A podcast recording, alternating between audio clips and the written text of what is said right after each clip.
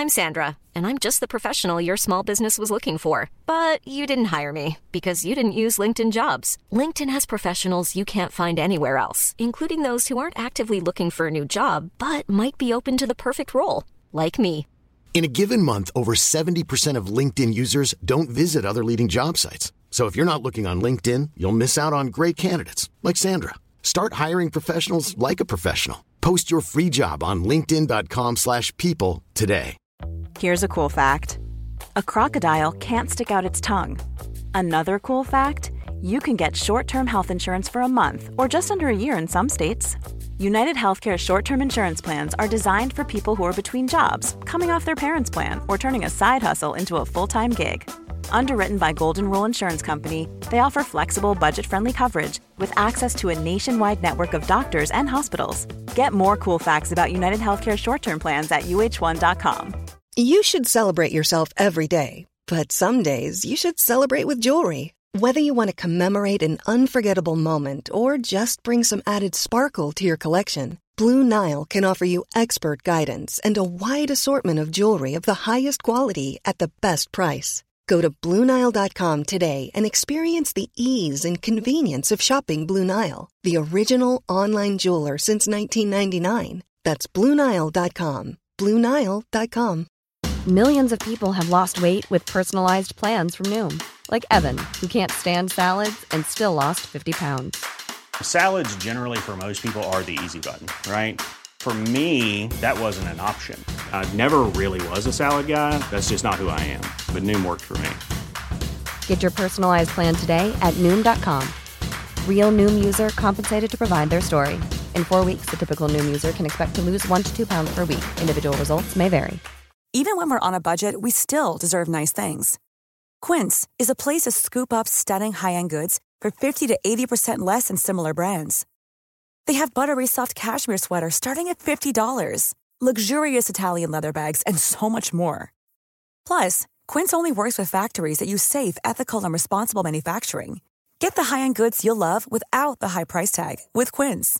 Go to quince.com/style for free shipping and 365-day returns. Hey, it's Paige DeSorbo from Giggly Squad. High quality fashion without the price tag. Say hello to Quince. I'm snagging high-end essentials like cozy cashmere sweaters, sleek leather jackets, fine jewelry, and so much more. With Quince being 50 to 80% less than similar brands. And they partner with factories that prioritize safe, ethical, and responsible manufacturing. I love that. Luxury quality within reach. Go to quince.com slash style to get free shipping and 365-day returns on your next order. quince.com slash style. The following is a presentation of the Force Center podcast feed.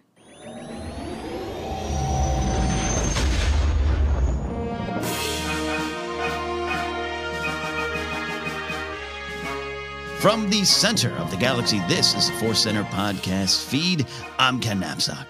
I'm Joseph Scrimshaw, and this is Disney Gallery, colon, The Mandalorian, colon, Connections. It's not about a Star Wars dating site, oh, that, that would be cool, uh, but it is rather an episode all about the different ideas, characters, references, moments, people, places that are in The Mandalorian that have come from other places in Star Wars. There was a lot of connections in this series, which meant this was, uh, well, the longest episode of the Disney Gallery series. Just if we can start there, uh, as uh, the series, uh, you know, wrapped up with a look at these connections, and we start going into some stuff um, that we either knew, didn't know, and other people might have known it. That that was just as fascinating as the episode itself. But what do you feel about this one being the final one and the longest one? Yeah, I wasn't expecting this when I was kind of brainstorming what else they might cover. It was really fun not knowing, unless you happen to see like an early review tweet, which I did a couple times, not knowing what each episode of uh, of this show is going to cover.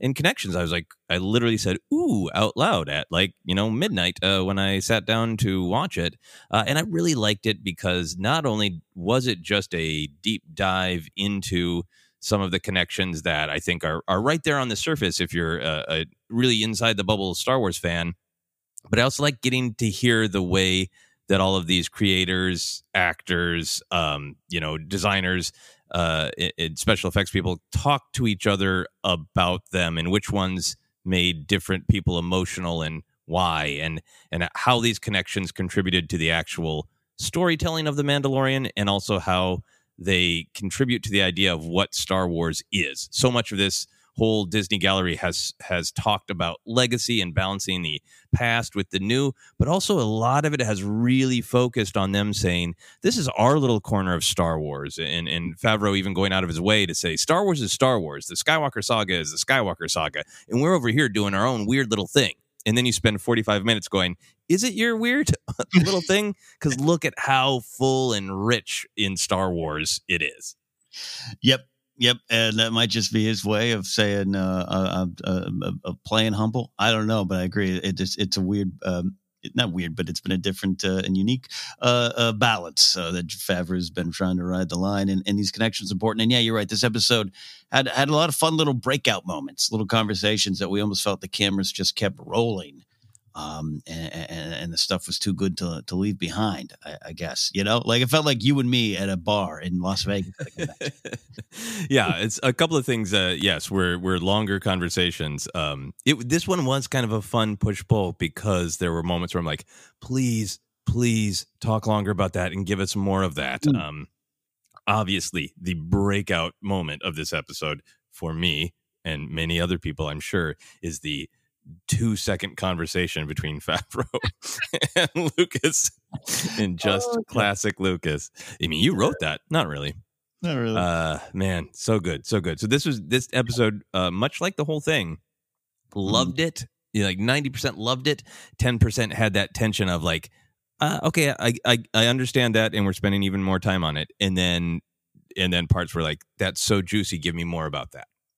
Yeah, I agree. And I, I, felt this is a good time to actually pay homage to the names behind this series. We, we've uh, generally really loved Disney Gallery, The Mandalorian. I wouldn't mind if they found a way to do this for other things within the Star Wars universe. And Disney Gallery makes me seem like they're going to do this for other things within their uh, kingdom. Uh, but uh, Brad uh, Bradley Braha Bra Bara Baru. Oh my gosh, his name's harder than I thought. I thought it was a simple name, Baru.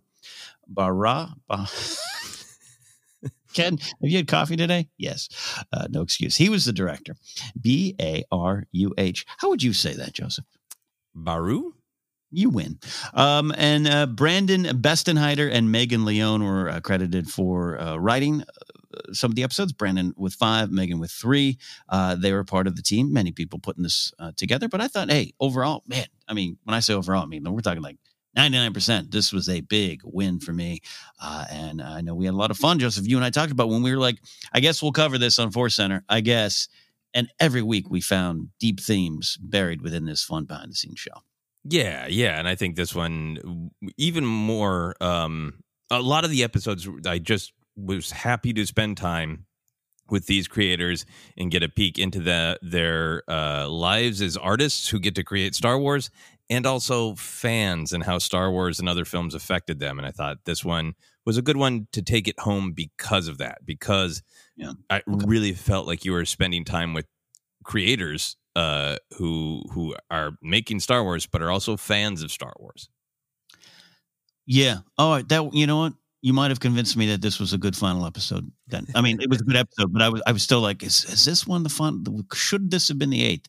I like that. We had a, we had some serious discussions, some uh, college level discussions. We had some uh, nitty gritty stuff, and then this one was just kind of the uh, last day of school. this was very much. Do you like Star Wars? Yeah. What are your favorite parts? Should we put them in the show? Yeah. Awesome. Yeah yeah. So enough of the preamble. I'll, I'll, take us into the actual bit of the show here. Uh, Favreau talked up top about the show trying to draw from all parts of Star Wars from an overall perspective, Joseph, and, and not getting too lost in the nostalgia versus too much nostalgia talk, which we've had great discussions on during this recap of Disney Gallery The Mandalorian. How did we like the connections in The Mandalorian as we watched it, especially now that the series is behind us a bit? Uh, you know, as we watched it, I loved it, and I think hearing them talk about it confirmed uh, for me that they that I felt it the way they intended it. If that makes sense, mm, that yeah. there it was a a real effort to not have anything be just there for only nostalgia value, or as they discuss here, not to have it be t- attached is fully said to character or story and not to have it just be winking or if it was a, a, fun connection it's one that made sense and it was just in the background so it felt really cohesive to me and as somebody who who does love you know all parts of star wars i loved it was everything from pit droids to death troopers uh, if that mm. makes sense in terms of the aesthetic and the eras i loved that even though Favreau and much of the I think initial concept of the Mandalorian is really rooted in being a kid who grew up the original trilogy, grew up with those Kenner action figures. That the the show is informed by that perspective, but the fact that they drew from every other era of Star Wars to populate the galaxy of this show makes it feel like a cohesive part of all of Star Wars. Yeah, that is uh, that that looking back, I think as I watched it, I, I, I was not resistant. I loved I, I loved a lot of the connections. I always do. I as I've admitted, I got slightly defensive on the movies or some of the critiques thrown at the movies that I love, uh, and I felt the show was getting away with stuff that the movies couldn't, uh, which is okay. Which is an okay thought or discussion point to have now that I've separated myself from that that silliness, which is uh, you know a flaw in my my view and experience. That's on me.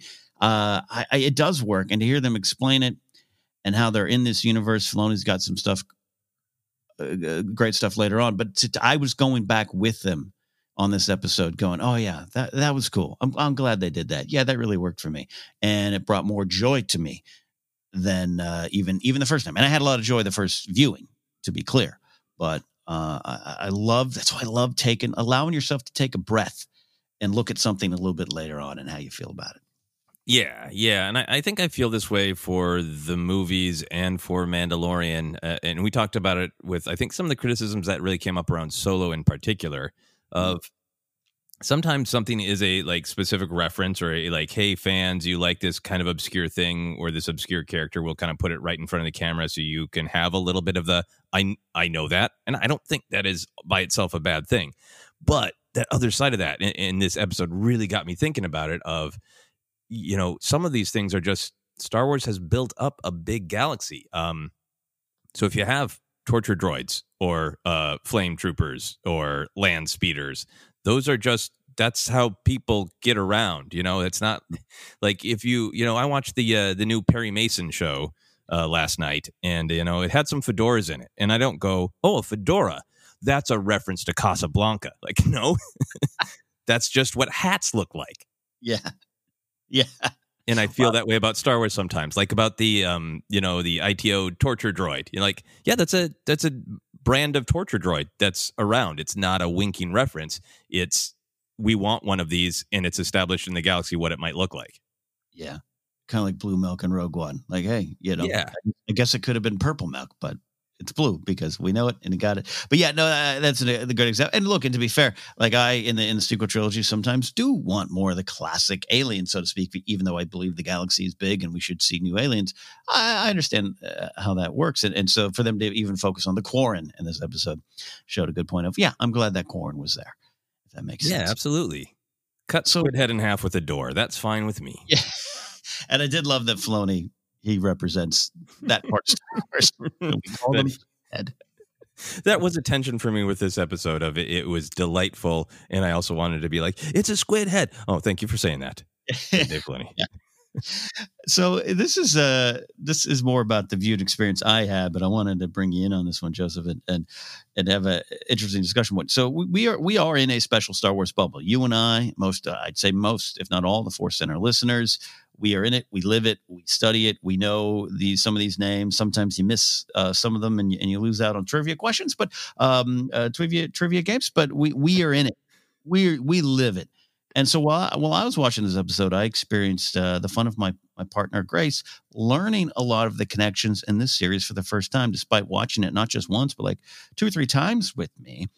And like I said before, I, will be clear. She is a Star Wars fan, independent of knowing me or uh, having been with me now uh, three years. She has always been a Star Wars fan. Darth Maul, her favorite character. She loves the Phantom Menace. She owns a lightsaber now, thanks to our friend First Rate Nate. Like she's a Star Wars fan, and, and I think that's important to say. Uh, she's not just sitting down going, "What's an X-wing?" Like she's there but she didn't pick up his connection. So she was blown away by a lot of these. And I love that because it reminds me of the different viewing experiences and how all are welcome at that table and how eventually at some point you're going to learn and the joy's there and it's a special kind of joy so uh, how, do, how do you react when you when you're faced with that the, the reminder these revelations and connections are just constantly fresh for fans yeah, no, I'm really glad that you uh, brought this up. I haven't had a chance to sit down and watch it with my wife Sarah, but I, I, expect it'll be the same thing of like you know she she loves Star Wars, but she does not know EV99's name. You know, right. um, and, and might only recognize that droid specifically from Return of the Jedi.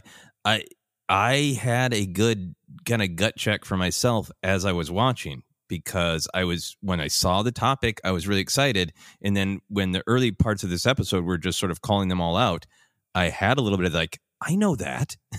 Right. Who doesn't know that? And like, okay, take it, take a breath and step outside of your bubble. Um, yeah, it's a great reminder that there are so many ways to love Star Wars. And I think that um, those of us who spend a ton of time in the bubble and those of us who value either for a trivia contest or for our just own joy or because we collected trading cards or played an RPG or wherever knowledge came from, I think it's okay to say I'm factually more knowledgeable than mm. other people, but that does not mean more of a fan or a better fan. You know, anybody who loves it loves it and is a Star Wars fan. And I'm happy to have reminders to go take a step back and just because you've you know memorized uh, various species names and you've watched that clone wars episode where the quarrens and the mon calamari uh, fight you know four times. Other people including bryce dallas howard have not. But that does not make them less uh less of a fan just a different kind of fan yeah, uh, yeah, absolutely. And it reminded me how this how this all just works then as its own story, and and probably all, all, all the movies do too, and everything. Where if you do the if you do the work as writers and, and directors and producers and, and, actors and everything, like the story's there, and what what is there doesn't matter. We, always talk about the why, but I'm not even focusing on that. Just on the deep stuff, just on a beat by beat. Cool alien does cool thing or gets killed cool way works if you know it's a Quarren or not um, that reminded me of that. I do, I do want to jump to this Bryce Dallas Howard thing. She's been just a superstar for us. By the way, I guess confirmed for season two now. I saw something floating around yeah. online. So we now have 17 directors and 30 episodes in season two, and I love it. Um, how do we feel about that? Bryce Dallas Howard just kind of learning in this interview, like, wow, what is that? Uh, Ken, you know that in general, I'm not a huge fan of trailer reaction videos. If other people like them, that's great. They're not entirely for me. Uh, watching Bryce Dallas Howard react to kind of uh, Star Wars Easter eggs made me want to see a Bryce Dallas Howard trailer reaction YouTube channel. yes. she was just uh, uh, the, those levels of that's interesting and how weird that you know that and just uh, yeah. very joyful. Yeah, and and again, and it reminded me now on even this level, the creative level, you can love Star Wars, you can create Star Wars now in this modern era, but it's about what you bring to the story. Uh, you and I have talked, uh, I think offline recently. We had made a joke about the uh, the Star Trek stuff, but sometimes there was just insert science jargon here in the scripts, uh, and it was important, but you know the story was important. And I, I I I saw this moment, I was like, yeah, that that's so refreshing to me. She's just going to tell the story. Yeah, yeah, and I think that uh, I was really affected too by watching the creators and seeing that, like, yeah, they have different levels of knowledge about the kind of surface level minutia of Star Wars, and um, I don't mean minutia in a disparaging way. I just, right. I, I think for me, a lot of this just seeing all these different people from the special effects to Kathleen Kennedy to uh, Favreau in, in Filoni's relationship to Star Wars just made me feel really great. Not that I felt terrible ever, but made me feel really great about the care that is being used to make all of Star Wars.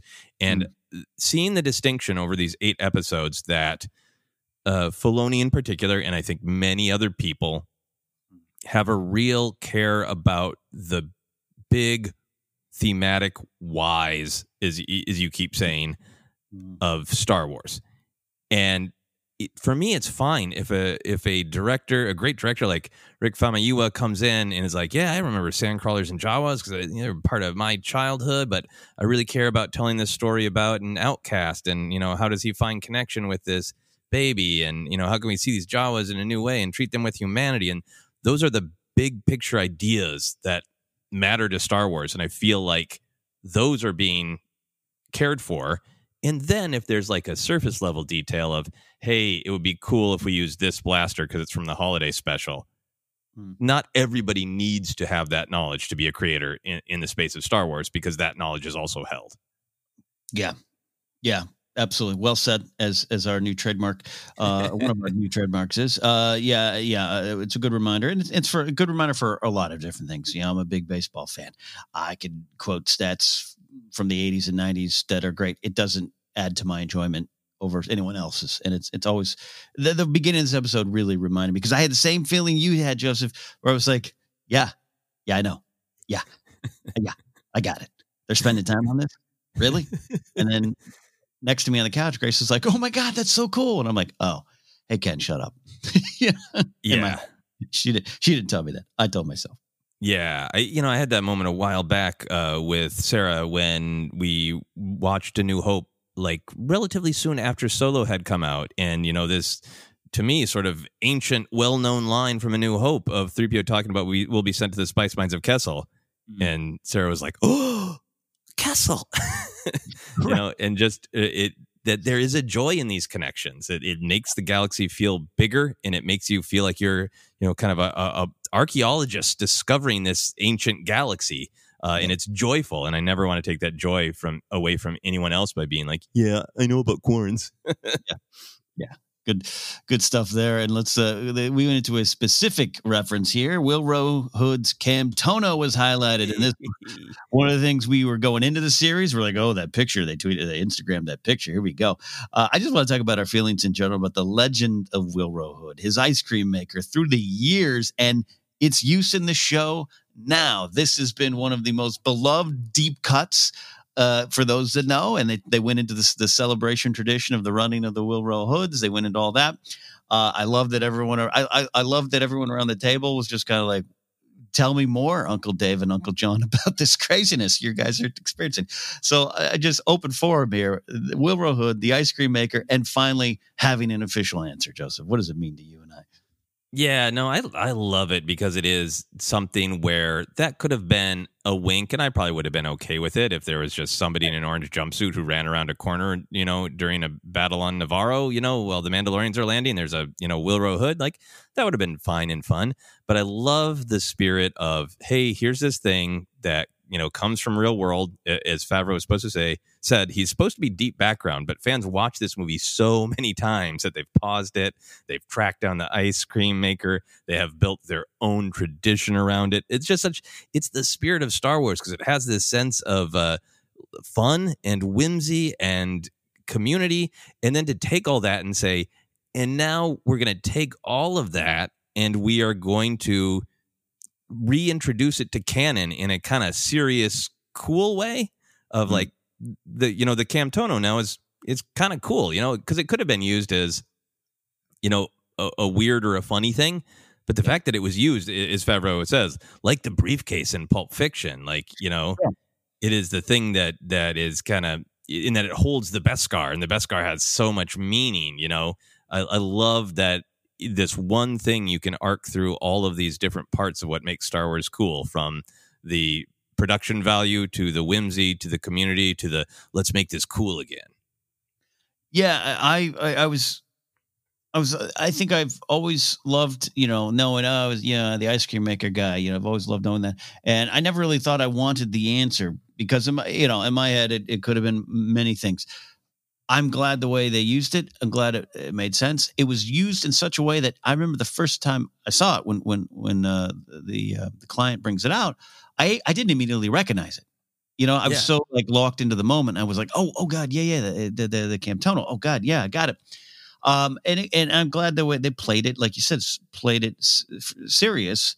Uh, not that it needed to be, but I'm glad that wasn't like the client brings it out and says, "Would you like space ice cream?" and starts making it. Like, that would have been to me a misuse of it. And then it adds it adds some weight to this this this character. Willrow Hood is like you know he's grabbing his stuff. He's, He's grabbing got- what's important to him. Yeah, he's got some valuables in there, some extreme valuables. Uh, y- You know the story of where Camtono comes from, right? The actual name. Uh, No, maybe I don't. No. Uh, so there is, it's not that old. I think it's from 2017. Uh, there's this viral video of a father talking to his, you know, young daughter who's just developing uh, language skills and uh, getting her to try to repeat, I like and or I want ice cream.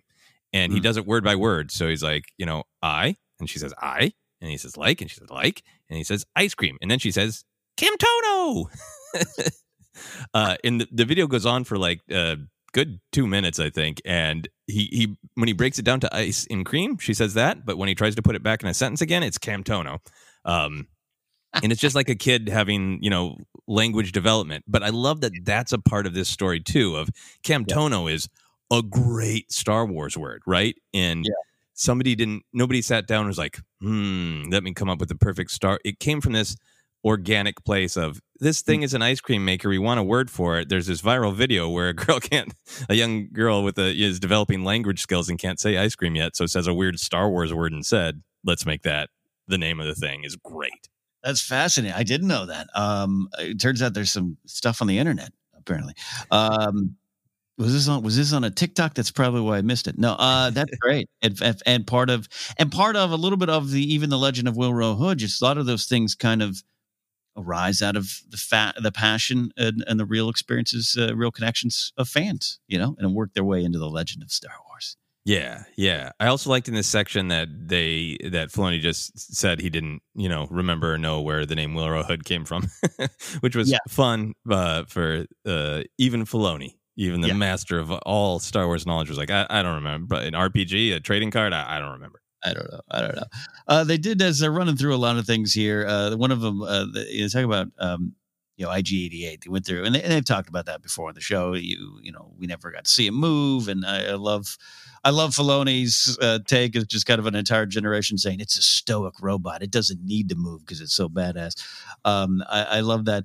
I, I've, I, we may have discussed this at some point, but now looking back, if, what if IG11 was IG88? Would that have changed your reception uh, to that character, your view of him. Um, I'm, I, yeah, uh, leading question for me. I, I love that it's a different character, but I thought about, I was thinking about it more in this episode. I'm glad they, I guess, I guess I'm just glad they didn't go with the direct connection. Yeah, I'm really glad that they didn't make it IG88 because I think it would have been a distraction. Um, I think they've been so honest about this. Really started from a place of uh, what if Boba Fett and IG88, you know, found a you know baby Yoda. Um, but they made the Mandalorian his own character, uh, very distinct from Boba Fett, and that's paid off extremely well. And I think kind of the same thing with IG11. Uh, another Filoni said that great thing is a great encapsulation of you know stuff that that you and I and many other Star Wars fans have talked about was you know he did not have any screen time at all. He didn't do anything IG88, but he did in our imaginations. Um, and I feel like in a way making it a new character respects not only the legends material, the little bit of new canon material about IG88, um, but just preserves all that all that imagination for that specific character that people have had over the years.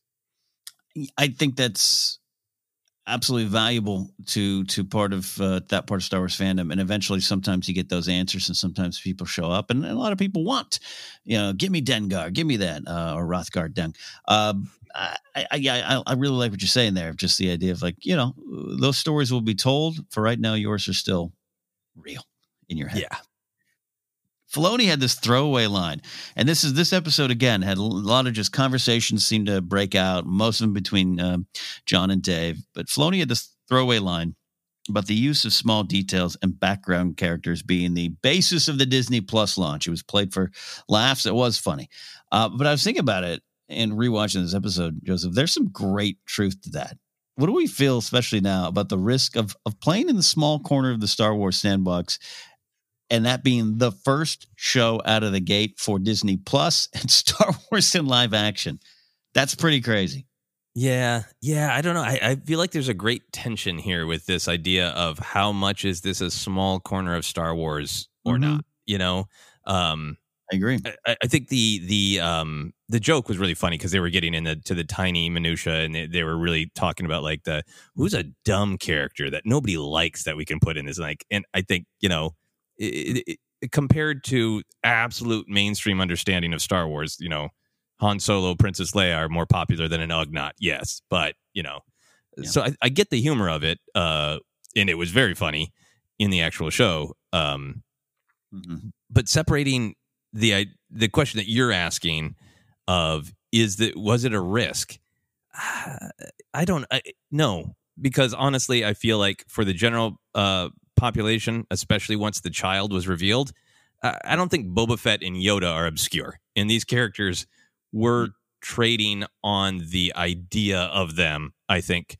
to pull in very casual star wars fans you know i think the the iconography uh, you know, uh, of billboards that went up in Los Angeles of uh, uh, a Boba Fett. If you didn't know the word Mandalorian, a Mhm. Boba Fett looking guy walking across a desert with twin suns and you know moisture evaporators. Again, I think the general public is not, probably not thinking, "Cool, I'll watch the moisture evaporator show." Um, Is it a GX8 moisture evaporator? but just I don't think the imagery of it is that obscure. And Correct. I don't know. I kind of feel like as a culture in general, we love stories of the outcasts, of the people on the edges, of the people who have only been a little bit in the frame, but now get to be in the center of the frame. And I feel like that's what this story is about. And I feel like that concept is very popular in in large pop culture. Yeah, all, all, all what you're saying works for me. Uh, it, it, I think you're right. There is, uh, again, uh, some level, maybe it's playing humble or actually being humble uh, of, of eh, we're just over here doing our thing. But yeah, you can't deny what you're describing. Those billboards were Star Wars in every corner. It was just dripping off the billboard, right? Um, I guess my thought is sometimes like, all right, could, could they have done Kenobi? But then you hear, uh, there's some folks at Lucasfilm that don't, you know, don't like inside baseball kind of Star Wars stuff. They want to go more broad, and so that could lead led could have led to this decision. And I think again, you're right. They probably knew what they had with the child. Uh, They probably were like, "This is this is a winner. Um, it looks good. Maybe not going into production. Maybe much like even Yoda back in 19, you know, 80 or 77, 78, 79, where they're shooting and developing this uh, for Empire. But you know, now you're probably looking back going, wow, look at the, the dailies are coming in, or now it's not even dailies. The minutes are coming in. We know this is working. So we, we know we got something good there. We can go forward with it, which, uh, you know, uh, for the others, for the Disney team, if you had said we're launching Disney Plus and the first thing out is going to be Loki, because hey, MCU, you all like that, don't you? Uh, that I would have been like, yeah, that's a smart business decision, regardless of Star Wars having some uneven kind of press or whatever it is the last couple years. Regardless of that, MCU's on fire. MCU is uh, the money winner. That makes sense to me. The fact that they went this direction, I, I respect it even more. Um, green completely with what you're saying about it's more Star Wars than John wants to admit. Um, but it is playing in that sa- in that corner of the sandbox, uh, in the smaller corner. So, anyways, yeah, I, I like it. It's it's a fascinating business study.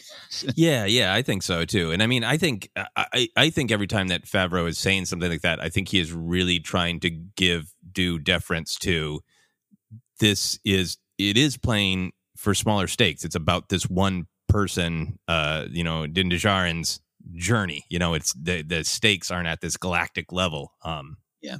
and I think he's really trying to give uh, due deference to that. And obviously, the budgets are different, so I understand from a, a lot of perspectives why his uh, he, he's really trying to pay deference to the big uh, saga movies uh, are different than our, our little journey with this one character on the outskirts of the galaxy. So I I, I respect that. Yeah. The, the the last thing I want to say about this is I, I think we can get caught up in the behind the scenes rumors and business decisions and, and, and read read books about why Bob Iger did X, but the fact that they led with this to me is a, an affirmation that they are really leading with quality of story, right? And if they're reading this script, and they're looking at the passion everybody making it, going, I think we really got something because everybody can understand, you know, the conflicts that the Mandalorians have having. You don't need to know anything about Star Wars to get hooked on this show because of the quality of the construction of the story. And I think that's mm. why it was ultimately a good business decision. Yeah. And clearly it worked. Clearly it worked because uh, then this series comes out and it's and it's still getting people to look back on the series. Smart moves, smart moves all around. Hey, Filoni said this show was as if your older brother took all the cool toys and you were left with the peg warmers, and randomly you got your hands on a Boba Fett. So, Joseph, I have to ask you, you do have an older brother, and and with some of those cool toys, I know you guys divided up some of the Star Wars toys and even uh, superhero toys on who who you root for. Uh, I, I so I just thought of you overall in this sequence there. Did this uh, this statement resonate with you? Very much because it was yeah it's it's absolutely something I literally experienced. My brother had the Boba Fett figure and I I basically was not allowed to play with with uh, Boba Fett, so I would not have been able to make this show. Hmm. Uh. Some some of the divisions were a little bit more equitable, but uh, I have told you that we both had a Luke and. Mm, uh, early on, and my Luke was not allowed to be Luke. He was Duke Starkiller. Uh, little did my brother and I realize at the time that we were I mean, really onto something uh, yeah. with the history of Star Wars. We just made that up. Um, yeah, so uh, I feel like for me to for the show to totally fulfill its destiny as a show inspired by that generation playing with Kenner figures, it needs a cloud car pilot. Yeah. you your history of the cloud car pilot needs to be up on screen. Yes. yes. Yeah. Uh, give me even more peg warmers. Come on. I hope in second season they go to. I hope they go to Bespin and we spend quality time with Lobot. Uh, I mean, seriously, oh, please. And, and, he, and he's sad, right? And he's actually sad. And the reality of sad Lobot becomes. Oh man, that'd be great if Lobot had been cloned and like yeah. uh, Cloud City is now being operated by just uh, hundreds of sad Lobots. and one 4-LOM in the corner. Just Oh man, uh, I I look. I even get a smile out of just hearing uh, the term peg warmer uh, dropped into these conversations. That that just as a child of the '80s, and, and peg warmer still means something today, but just as a child of the '80s, uh, knowing that, uh, I feel it. I feel it. Yeah, yeah. Duke Starkiller. Uh, we are about to wrap up the first uh, half of this episode. It is sometimes overlooked that blurrgs came from the Ewok movie. I forget that often too. I'm aware of it, but I forget it. Um, this just going back to even a Willrow Hood. Why do we now love when the weird parts of Star Wars that are often maligned for years? This Ewok movie, both of them, Caravan of Courage, Battle of Endor, just maligned for years. When they get pulled back into canon, uh, we seem to love it, or do we love it? I don't know. Um, just I, it's fascinating to me. A case study of that. We used to hate that. Now we love it.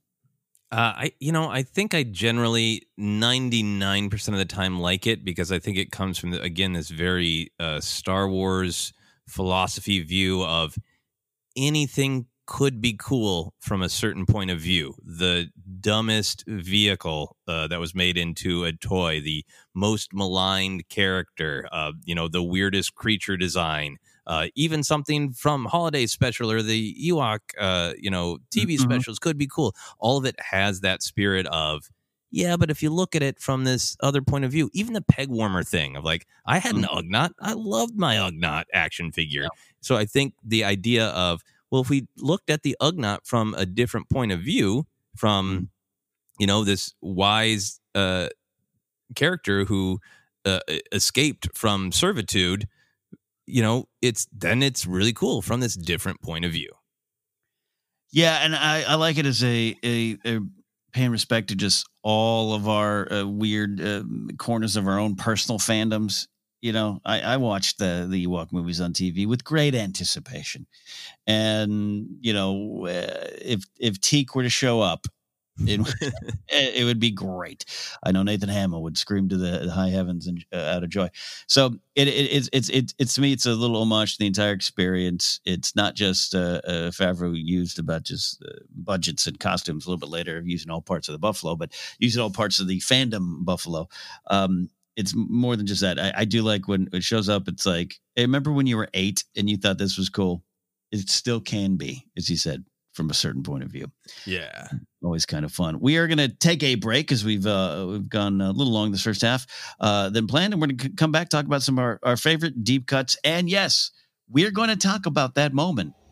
Two seconds will lead to ten minutes at least of conversation. George Lucas and Jon Favreau. We'll talk about that on the other side of this break. Stick around for the Mandalorian Report.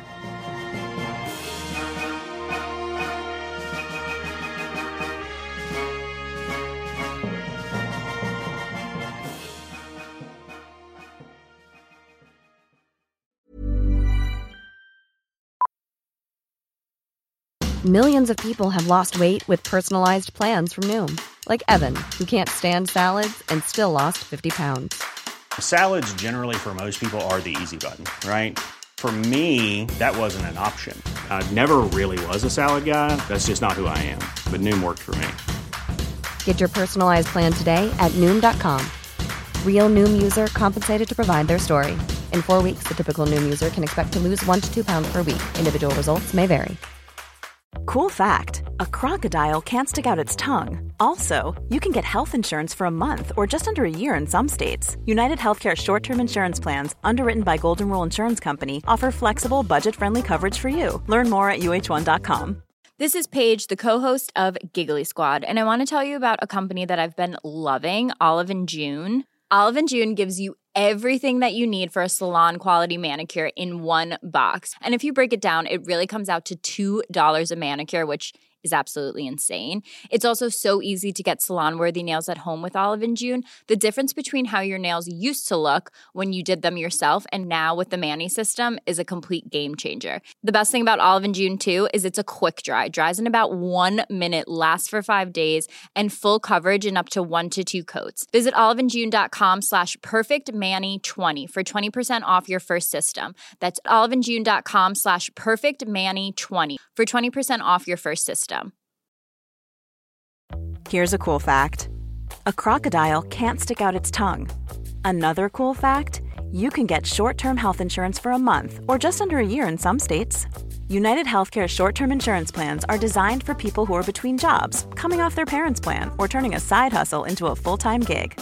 Underwritten by Golden Rule Insurance Company, they offer flexible, budget friendly coverage with access to a nationwide network of doctors and hospitals. Get more cool facts about United Healthcare short term plans at uh1.com. Quality sleep is essential. That's why the Sleep Number Smart Bed is designed for your ever evolving sleep needs. Need a bed that's firmer or softer on either side? Helps you sleep at a comfortable temperature? Sleep Number Smart Beds let you individualize your comfort so you sleep better together. JD Power ranks Sleep Number number 1 in customer satisfaction with mattresses purchased in-store. And now, save 50% on the Sleep Number limited edition Smart Bed for a limited time. For JD Power 2023 award information, visit jdpower.com/awards. Only at a Sleep Number store or sleepnumber.com. Hi, I'm Daniel, founder of Pretty Litter. Did you know cats tend to hide symptoms of sickness and pain? I learned this the hard way after losing my cat, Gingy. So I created Pretty Litter, a health monitoring litter that helps detect early signs of illness by changing colors, saving you money and potentially your cat's life. Pretty Litter is veterinarian developed, and it's the easiest way to keep tabs on your fur baby's health right at home. Go to prettylitter.com and use code ACAST for 20% off your first order and a free cat toy. Terms and conditions apply. See site for details.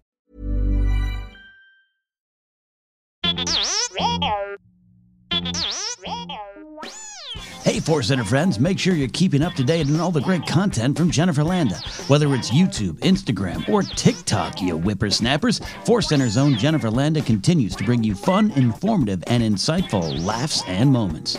Also, Jennifer brings her experience and perspective as a Star Wars loving mother to her DIY projects, blogs, and more. So be sure to head on over to jennylanda.com. That's J E N I L A N D A.com for articles like how to make your own Darth Maul sneakers or 10 unique Star Wars baby gift ideas. Follow Jen on Twitter and Instagram at Jennifer Landa and on TikTok as Jennifer Landa 1138.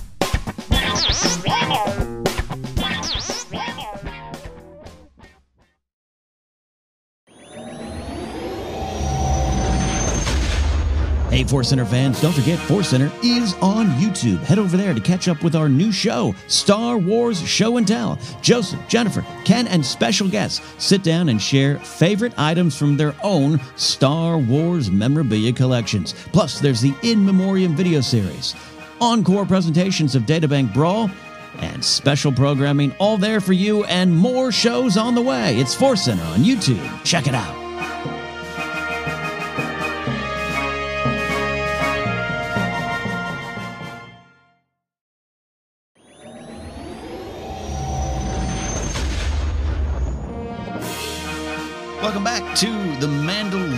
Report. I am Ken Napzok, and that over there, sir, is Duke Starkiller. No, Joseph Scrimshaw. Uh, you picked up on the cue quite well. I wanted to hear Duke Starkiller. I want the Joseph Scrimshaw presents The Adventures of Duke uh, Starkiller in the snow in Minnesota. Uh, that's fascinating. You see, you uh, let me go into that. You, you, you guys predicted that. I, I believe that fully. Uh, you, you just you weren't aware of the name Starkiller. It wasn't as prominent, I guess, back then. I'm trying to remember myself. No, I mean, we certainly had no access to that knowledge. I mean, I probably couldn't even read when this when this happened. So I was not, you know, going on to, you know, diving yeah. into any weird printed material uh long before the internet. No, I think it was totally just a he's my brother didn't want us to both have Luke Skywalker, so his was Luke. Uh and mine was I believe Luke's cousin. Mm. That's the best. That's the best. See? Yeah. If if you were writing a Star Wars canon story, I'm sure you'd throw in a reference to Duke Starkiller just to uh, wink and nod to your your past. Oh yeah, I would definitely try. I'd definitely try. It's now it sounds so much like just I the the the aura of the '80s uh, is yep. in the name Duke Starkiller, right? It's got some GI Joe. It's got some. Uh, it's got a lot going on there. Uh, it's a deep cut, which means I'm going to ask, what are uh, some of our favorite deep cuts from The Mandalorian? Uh, what do you like? Yeah, I think. A, I mean, a lot of the references. I think uh, my mind is twisted on what's a deep cut because you know, like some of them, like I said, like oh, like the interrogation droid. That's eh, that's an interrogation droid. It doesn't feel like a deep cut to me, right? Or, or the Kowakian monkey lizard is like, yes, that's a being in the galaxy. Um, so for me, I think uh, the disintegrations is high up. Um, because yes. that is something that is one kind of iconic line if you're all in on Star Wars. Uh, but then to see it of like, oh yeah, that, that's exactly what Vader was concerned about. Don't blow them entirely out of existence. I want to question them and torture yeah. them. Um, I, I, liked, I really liked the Devaronian being there. Um, again, to me, like deep cut, it's a species in the galaxy. What I did like is since he has been referred to in the past, since that species has been referred to in the past as devil guy, I did like that he was immune to fire because that yeah. to me was like felt like oh that's a fun you know you don't need to know that at all it's not winking but if you want to mm. interpret it that way and then the one uh, the other one that i just realized today because of the um the the show i didn't realize that some of the background bounty hunters on Nevarro were actually canonically uh, former cloud riders. Oh, wow. Because they the, early in this episode, uh, Favreau talks about how you know we're we're taking ideas and actual suits and everything from the movies, right. and there's that picture of the Rodian at the bar, and I was like, I think that is the same Rodian that's in Solo.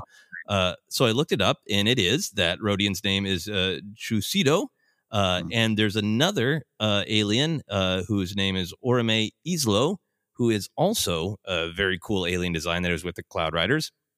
And according to Wikipedia, that, they are the same characters. Uh, by this point in the war, they had joined up with uh, the guild, and they are both murdered by Din Djarin. So that's that's kind of sad. Cool, but sad. sad oh man, the Cloud Riders, yeah, they have such great purpose too. Uh, goes always. Yeah, those are those are a lot of choices. Uh, good choices. I mean, how about for you? What were your what were your faves? I definitely. We're going to talk about one of the, the big ones now that it's confirmed. Um, but I, I got to say the the TTAL uh, eight L, excuse me, TTAL uh, gatekeeper droid, the, the the the door droid. Is, yes, the um, eight L slash Y seven. Yeah, yeah. There's a lot of slashes in that one. I I love it. I love that one specifically because uh, it is so in your face, right? You, like literally, even in the same dialogue. But and when we we we had a great Databank Brawl episode with that droid. I you know you grow up and you think that is in Jabba's door, and I grew up specific you know three PO and R two. You think every droid, and, and generally every droid does have its own personality and everything. L three would remind me of that but I, I associated that specific droid droid with Jabba's door. Right. And now that I get to see, oh, it's it's I'm sure some other people have them all over the galaxy. I just remember it worked for me. That's kind of the level. It's a reference that I go, ah, the door thing. Uh, but also in universe, it really works for me. I love that one as well. Uh, I do. Yeah, I, I, did. I just real quick. I do love that. Oh, like yeah. if you if you showed people in the Star Wars galaxy a story about somebody who had a Roku box, you'd be like, "Well, yeah, that's that's Ken Napzok's right. tech. He has a Roku box." Like, yes, you know, a lot of humans have a Roku box. Uh, love that. Love that. There. Um, and and uh, I got to uh, say, I I. I don't know why I like the incinerator droid. I, I don't know why. Um, I, I just like that even like when in Fav was describing it, like, hey, can we get that one for the video game? I just kind of like that kind of stuff. Uh, again, paying homage to the the fandom. a lot of the cuts, a lot of the shots. I think the um, Mando on a dewback and have it shot in the same way of this mm. promotional photo. Yeah, the Mando on a blurrg mm. looking like Mando on a dewback or is it actually Mando yeah, on a dewback? Yeah, yeah, yeah, yeah. Um, or no, wasn't it when he had the dewback Right? Yeah, yeah, yeah. I need to rewatch the episode again, apparently. um, but I just like that. I like that because that's one of the ones that in the moment you're going to see it, you're going to feel it too. You, you. Uh, I remember when we were breaking down some of the Force Awakens promotional stuff of of Han and Chewie, and, and you were like, "Look, JJ is clearly just not just saying the movies are back, the imagery, the feeling that you had back in the days back with that promotional shot that works. That works on a weird subconscious." Let me go buy popcorn because they inserted a frame of popcorn in the movie. yes, like, I love that. I love that one there. And there's a lot. I'm sure much more to come. Um, Jon uh, Favreau talked about some of the castings uh, being uh, people being big fans of Star Wars. And then sometimes it's about bringing in someone with a body of work that makes their involvement in Star Wars intriguing. Uh, you know, Bill Burr is an example and everything, but I, I, think the, the one we all have been focused on, the one um, we even wish there was a little bit more in the series about is uh, Werner Herzog. Uh, uh, to me, he was the best example of he's in Star Wars and then he just delivers and then he still kind of like doesn't know what Star Wars is and it works. Let's talk Werner. Let's talk Werner, not Werner, Werner. Werner, Werner, yeah, and I love Filoni talking about. It. He was pretty much the first human I saw through a camera when I was uh, directing live action. Uh, yes. Yeah, I mean, he does. I think he brings a, a cred. You know, if you get into, uh, you know, at this point, Star Wars is arguably the biggest B movie ever made because that was, you know, the the inspiration and the aesthetic of let's make B movie with a great story and high tech, but with uh, living in that world. And so he certainly brings cred into the pockets of our culture that still have that Star Wars is less than.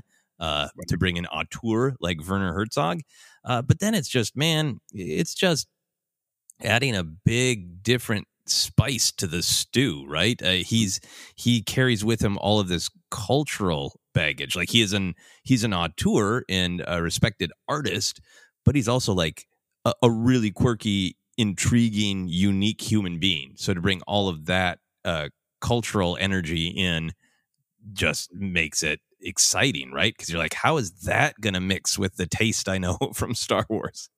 Yeah, it, it's uh, because it's fun to have these people cast. And like every year, especially as the show rolled on, Game of Thrones had like, and now Ian McShane's in, and now here and that. And a lot of times it worked. A lot of times it was just a great actor. But uh, Werner Herzog is someone that's outside, so outside the realm of Star Wars, and so like, what is is what is this? And I, exactly what you're saying. It just kind of brings in this weird credibility from some sections. Um, and then it also, by the way, introduces him to Star Wars fans who maybe aren't too familiar. Uh, and then it, and then it just, it just, it just delivers in a way I could not have imagined. it exceeded any expectations. Right. And then to give even that gift of the behind the scenes, you know, legend now that uh, of calling people cowards for not believing in the puppet version of the child is like, uh, it's the gift that keeps giving because he's great on screen and he added to the lore of behind the scenes Star Wars too. Yeah, I'm uh, I'm I'm almost sad that the shared narrative of Star Wars and Werner Herzog is over. Apparently, let's uh, let's start the hashtag clone the client. clone the client, indeed. All right, here it is. This is the moment. I love this moment. a lot of our Force Center Discord users love this moment. Um, George Lucas and the Phase Pulse Blaster.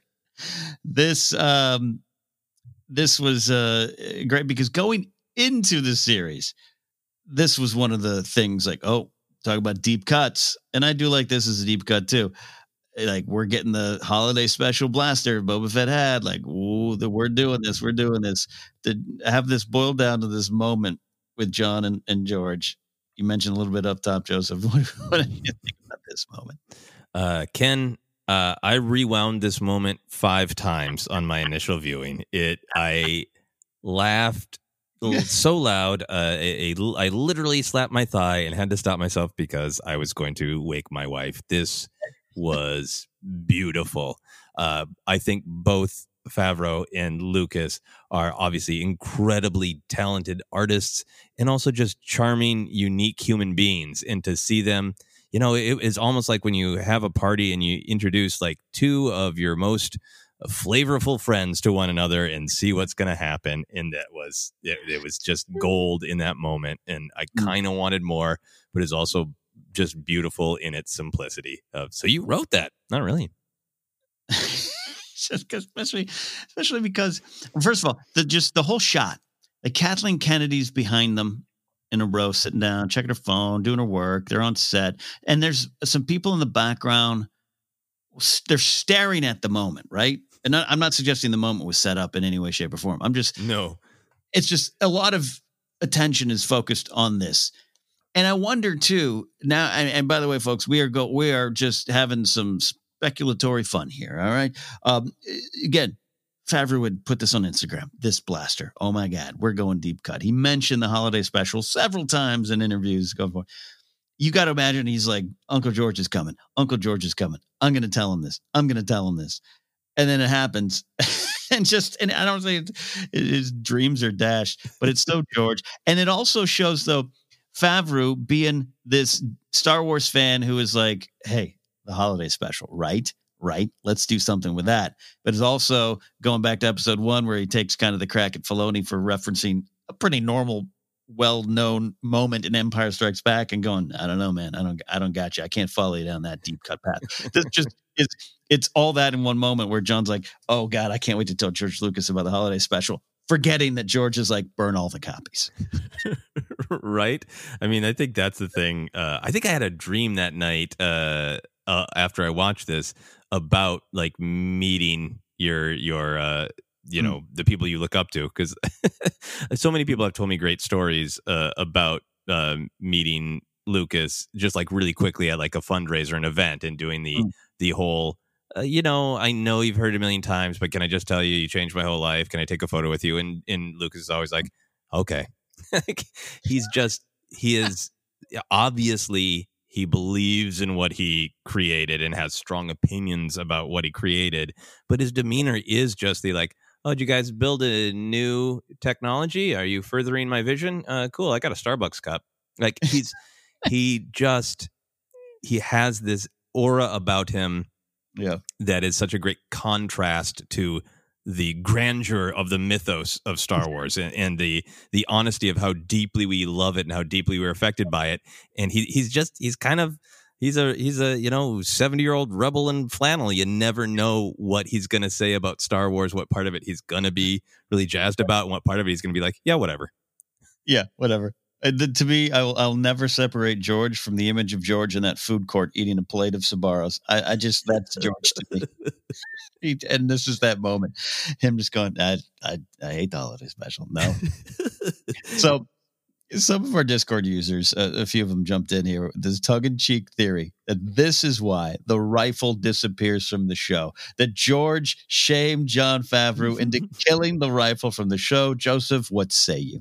Oh my God, that's such a hilarious take. Uh, thank you, Discord uh, listeners. When I saw this on Ken's notes, uh, I also had a very, very good chuckle. Man, uh, that I have to say that is one of the weird parts of this behind the scenes. It's like maybe we'll get an answer to that mystery of is there a cut scene, whether the episode's filmed out of order and we're not hearing about it. Um, what happened to the pulse rifle?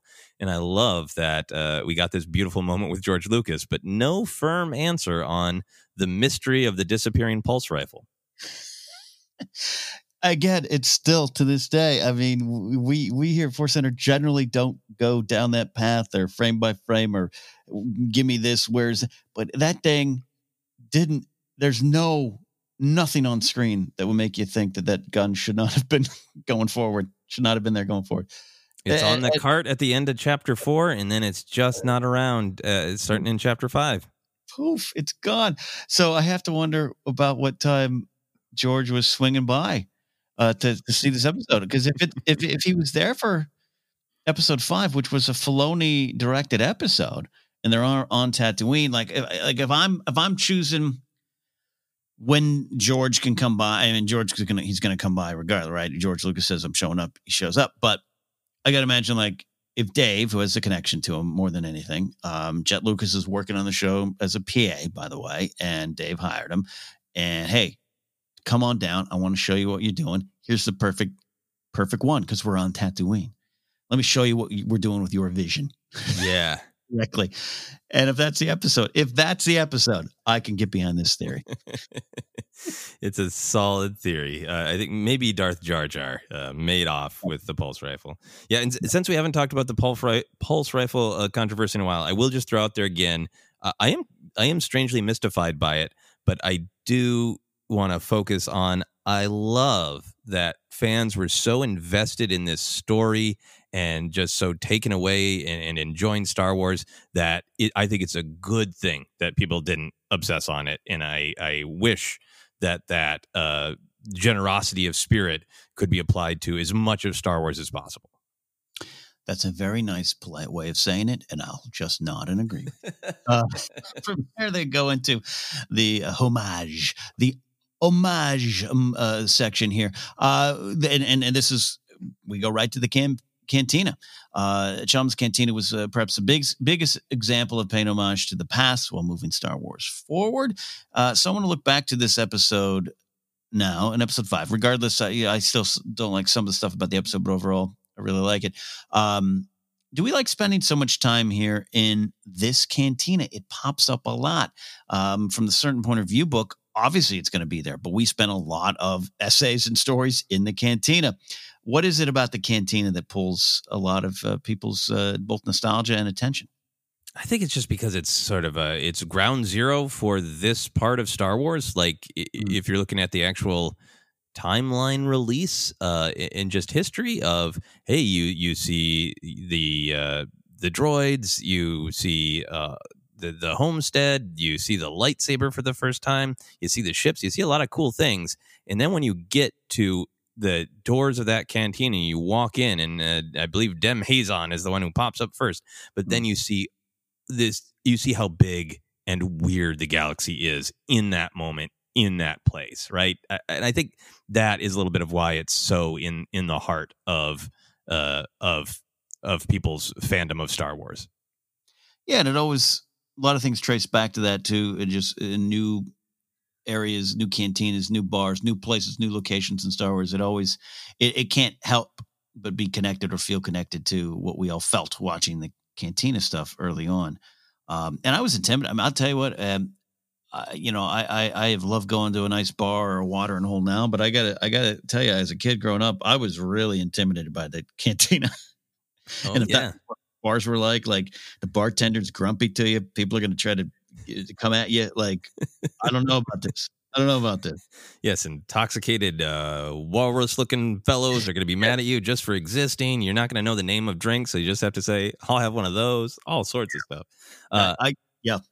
no, go go for it. I, I said, when I first started to really kind of hang I, I suffer from some social anxiety growing up too in, in, my early 20s in LA. But when I finally started doing it, like, and going to the bar and order, I, I felt like Luke. It would it be in my brain a lot. So the cantina is pretty powerful for a lot of reasons. Oh yeah, the one of the places I used to perform at a lot in Minneapolis. I started performing there when I was pretty young, Bryant Lake Bowl, and uh, there was one bartender there who was just a, he was a tall, extremely handsome man with just beautiful, long, flowing locks, and he had that like I am cooler than everybody, and he gave he, he didn't look at all like Wuher, but like the first time I ordered from him, I was like, I have this uh, coupon for a Rolling Rock, and he just looked at me exactly like Wuher looks at Luke Skywalker, and was like, "Yep, that's that's how bars work, I guess."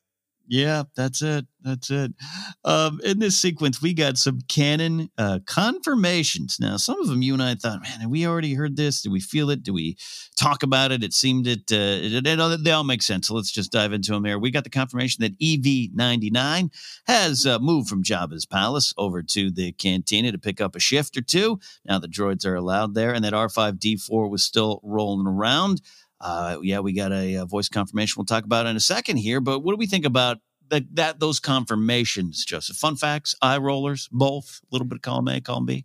No, I think those are uh, you know exciting room for a head canon. I think just with without the specificity of EV ninety nine or uh, R five D four, I really felt the like, oh wow, something's changed. How much can we track this back to?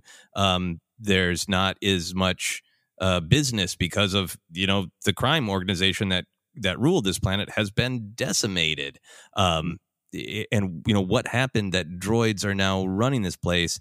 Uh, I, I already like that. I think the um, this great property master, uh, Josh Roth, uh, who was being mm-hmm. interviewed, mm-hmm. talked about that. So I I love just the droids in the specificity of it. No, it's it is straight up EV ninety nine and R five D four. I kind of like because we didn't spend a, a, bunch of time on it. There wasn't a you know bad motivator joke. Uh, he was just floating around the background. Uh, I agree with Filoni. He never would have got off the planet. He's a junky droid to begin with. Um, and there's something frightening about EV99. Like, are, are you still into? Uh, I mean, I know he wasn't literally doing the torture himself. That was, you know, uh, 8D8. But like, what else is going on at Chalmun's Cantina? So I kind of yeah. like it. Yeah, no, I, I do, I do like it. I, I do. I, it, it rides that line, but but also for me, like it's being so just immersed in in modern canon, and, and I don't want any, anyone to think that you and I don't really love that stuff too. We talk about often moving past that for the story's sake and, and the whys and engaging with the stories and all those kind of things. But I, I love these little details. Um, this one really works for me. R five R five works on just like a, you know oh, that poor hapless droid, but EV ninety nine like that droid's going to be connected to the underworld. You're, you're going to go there for information. You're going to go there for jobs, and EV99 is going to tell you, no, it ain't working. Like it all works. It it, it might be random and very specific. Uh, it in its random randomness, but it works in terms of the Star Wars story for me, and I liked it a lot. That's true. He is the one handing out assignments in uh, to the other droids in Jabba's palace, and now he's handing out assignments, uh, possibly yeah. to bounty hunters. So that works for me. Uh, and then, of course, we get this uh, fun revelation here Mark Hamill voices EV99 in this series. Mark's been doing this. Uh, there's now some stuff going around today that he's uh, like, I, my voice is heard in every Star Wars movie that's been released in the new era. Um, yeah, tr- people are trying to track exactly where he might have been in Force Awakens. I know I've been reading some articles on that. Uh, so, what do we think about this? Mark having some fun. Oh, I think that's great. I, I, think it's absolutely wonderful that they would include him because there there are a bunch of different voice actors uh, who who are included in the the Star Wars family and are used in every film. Our, our friend of Force Center, James Arnold Taylor, is in almost all the films. Um, so I think it's great that not only is he Luke Skywalker, uh, Jedi Master, he's also a great voice actor who's a part of the Star Wars family. So I love that, and I've been wondering about it because in my studying, you know, I was freezing the credits for Rise of Skywalker, and we all know that Boolio is voiced by Mark Hamill, and once you know that, you can really hear it. I think, uh, but he's credited to Patrick Williams. I was like, "What's the deal with that?" And then uh, Mr. Hamill had a tweet this weekend that he's in some of his voiceovers. He's credited is Patrick Williams, uh, but I couldn't. I looked at Rogue One I couldn't find any specific credit for Patrick Williams, so I think the the mystery and the adventure will go on for detectives to find him.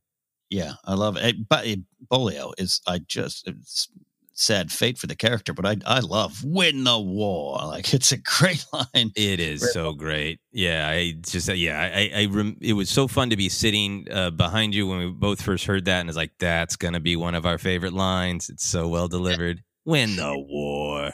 So good. Yeah, this is a fun revelation. Uh, and, uh, you know, as should be. Just like I, I, believe Warwick Davis appeared in parts of Star Wars and as many characters is, is a tradition, uh, so should Mark Hamill have in some weird random role uh, in, in, in, every one of the movies is kind of fun.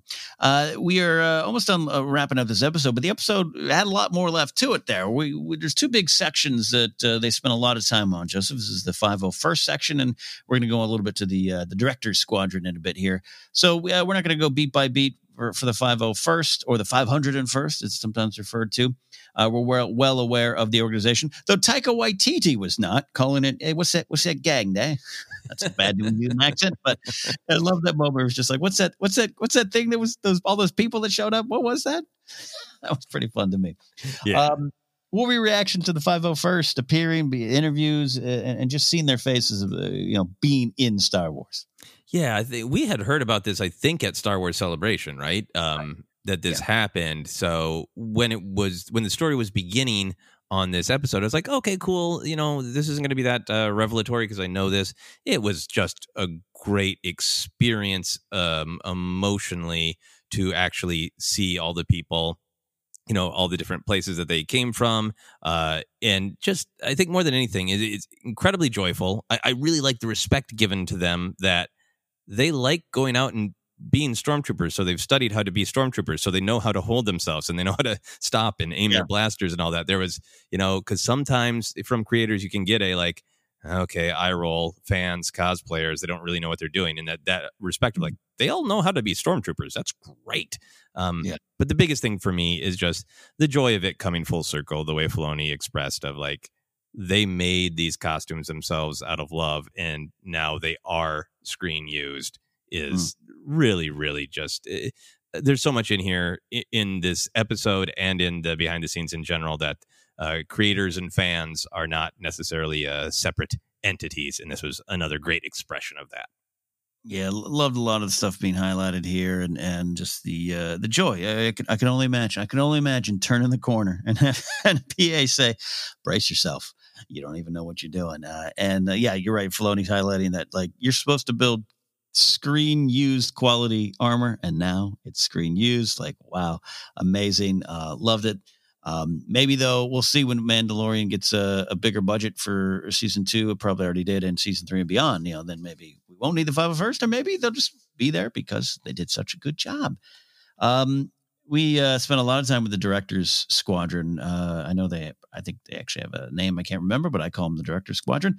Uh, with Trapper Wolf and the rest of the team, um, a lot, a lot in here that I think was already covered when we talked about that episode, episode six, about you know the value of even you know Filoni learning to act for a second and all those kind of things. It's it's important skills for directors to to pick up on. A lot of directors actually audit uh, acting classes and just sit in the back and watch the process actors have to go through. It's valuable. So we don't really need to dive into that. But uh, I just want to ask you here, Joseph, would you want this squadron appearing in Mandalorian to be some kind of running joke or tradition? uh, I trust that they would not put them in unless there was a story use and a story use that wouldn't feel like uh, too much of a wink and a nod. Um, I, you know, when we first saw the episode, it did take me out of the episode just a little bit. I was so into that episode and I was so into the idea of seeing the New Republic as is a force to be concerned about that they do still have power in the galaxy and people know like you you got to stay out of the New Republic's way because they will take care of business. Uh, and then was just a little taken out of it by you know recognizing Filoni. But I, I think I, I gained more respect for it uh, in this long discussion hearing how much that it was Favreau's idea and clearly coming from a place of mentorship uh, of mm-hmm. this would be valuable for you, Dave, and uh, um, and Filoni has or, or Favreau has such experience being an actor, uh, you know, being on both sides of the camera. I think mm-hmm. the next time I watch Mandalorian, I will enjoy it more, knowing that is the true behind the scenes story of it is another example of great Star Wars mentorship. And I got to tell you, I was bummed that they said that was the X-wing from Galaxy's Edge in Florida and not Anaheim, because uh, less chance of me getting out to the Florida location. uh, love the one in Anaheim. So, uh, anyways, that was just a jealous uh, West Coast uh, uh, uh bias uh, showing through there. But I did yeah. really like that detail that they had to get that because there were some moments in all of this Disney Gallery Mandalorian that was like, you know, they're not joking about having a smaller budget. And like that, that that's the reason for the 501st of we only had this many stormtrooper, you know, outfits. Mm-hmm. You know, so I, I do. It, it did make it feel like no, this is legitimately scrappy. We only have this much of a budget, and we have to figure it out. And there was some that I, I yeah, as, as maybe as we transition into final thoughts on this episode, Joseph, there was something I'd put in the notes and I took out before sending it over to you about that's that's kind of going back to New Hope. Now after then it changes, but going back to New Hope, it's kind of this weird Star Wars tradition, right? We don't have as much money as we need. We're putting it together. Not everyone, uh, you know, fully believes, or we know we're taking a shot. We're taking a risk. I think people believed in the Mandalorian more than the crew, of the New Hope, uh, a New Hope. But uh, there's some kind of fun tradition that I love. This had too, because I we had heard this is one of those behind the, you know behind the scenes kind of just rumor pieces we had heard back in the day that Favreau did not get as much money as he wanted for the series, and that was maybe even why some of the voice castings and blah blah. None of that really matters, but you see it at play here. It does keep coming back up, and I like what it forced them to do. I liked it.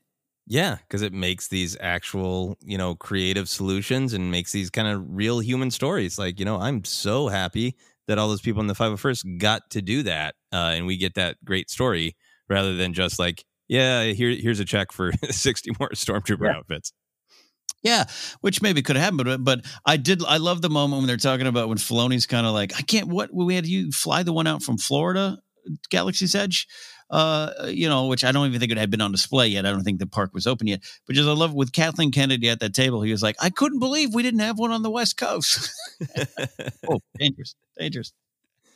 Um, so uh, overall, Joseph, final thoughts uh, on this episode and and this series as a whole as we look back at eight episodes of Disney Gallery colon The Mandalorian colon Star Wars colon behind the scenes. no, I think this episode was uh, a great one to end on because I think it was really just joyful. Everyone involved was just really happy to be relating these stories, and, and I think you know over the course of this uh, season of of this behind the scenes show, we've gotten some real uh, depth, some you know ideas about legacy and meaning of Star Wars, some real technical stuff, and this was just so joyful. Of really, let's play in the sandbox of Star Wars. So I, I appreciated how joyful it was, and I appreciated that it celebrated the creators as fans. It really did a lot for me. Just um, as someone who really liked The Mandalorian and had some beats that I didn't like, or had some grumpiness that I brought into it, uh, not heeding Yoda's advice there. This series just highlighted the people behind it, um, the love that went into it, the moments.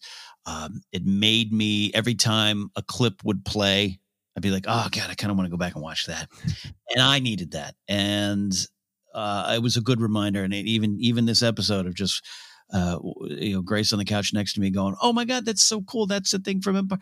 Just reminded me to get back to the basics, and I think that's uh, we all need that from time to time. We all, especially this day and age, where you know social media, the Star Wars social media can be a can be a dumpster fire at times, or it can be a challenge at best uh, to just find the joy out there. This series really helped uh, focus on the joy that that went into making the Mandalorian and made me excited for what's coming forth. And I love behind the scenes stuff. It's part of Star tough Star Wars tradition, learning how they did it, and this just was a, a big win for me uh, overall.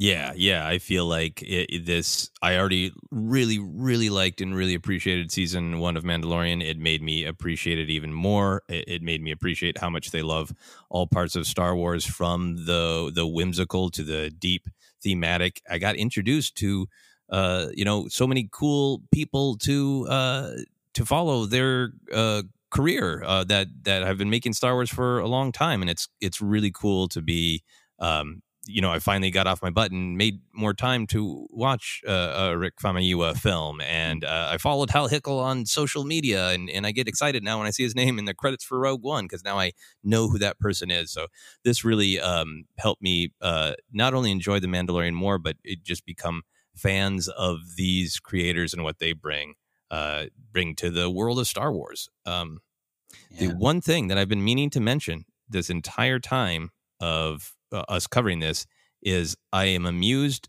every time I watch this episode. And when you start a show on Disney Plus, the warnings come up, and there's Yeah. always a V for violence. and I know that it's because they're playing clips from The Mandalorian. but every time I see that, I was like, "Is uh is Favreau going to punch somebody out? Uh, what's what's going to happen in this behind the scenes show?" Ian Filoni finally getting a fist fight. Yeah. Oh god, that's funny. That's funny. Wow. Uh, good stuff, man. It's been fun covering the show with you, Joseph. Again, we thought, I mean, we were happy to cover it. It was made a lot of sense for us here at Force Center. But all right, well, we'll, we'll learn about the volume, I guess. And each episode just really uh, brought something to us as fans, and hopefully all you listening there. Been a pleasure doing it. The Mandalorian report will uh, go away for a bit, but it will be back, Joseph, because season two ain't that far away. Looking at Nope. October, be here before you know it. Yep, very very soon. Time will fly. In the meantime, uh, we want to thank you all who have been listening to the Mandalor- Mandalorian Report as we first reviewed the show, now reviewed Disney Gallery. Uh, more on the way. Uh, Clone Wars Report was special. We're going to be doing um special Clone Wars Report episodes, looking back at old episodes, our arcs. More things on the way in that regard, as we always uh, find ways to just kind of adjust how we present Force Center to you and cover Star Wars in our Force Center way. So if you want to uh, be informed of that, make sure you're following us at uh, Force Center Pod on Twitter, like our Facebook page. We are on Instagram, YouTube as well. We just had a new Star Wars show and tell come out last week. Uh, two gentlemen's with beards and Star Wars memorabilia. it's a good view. Give it a like and subscribe, all that good stuff. If you want merch, we're on TeePublic at teepublic.com slash user slash Force Center. You can support us at Patreon at patreon.com slash Force Center. You make cool things happen like our uh, new music on Star Wars Rank from Tony Thaxton. And in fact, most of the music, all the new music has come from Tony Thaxton. And that happens because of all of you and your direct support and investment in the brand. Uh, we uh, also uh, invite you to try an audiobook on us by going to audibletrial.com slash force center. Again, that's audibletrial.com slash force center. Pick out an audiobook, any book, and try it out on us. And we got our own things as well. Joseph, where can they find you? You can find me on Twitter and Instagram. It's at Joseph Scrimshaw. And for all my other comedy adventures and podcasts, you can go to my website at josephscrimshaw.com. do so uh do the same with me at uh, kennapzok.com and uh, I'll have uh, everything up there charity spotlight tab uh, where you can find uh, all the shows I do. Uh, it's a long list uh, too long but it's there. Find it at kennapzok.com that is it for the Mandalorian report for now. We'll see you soon. This is the way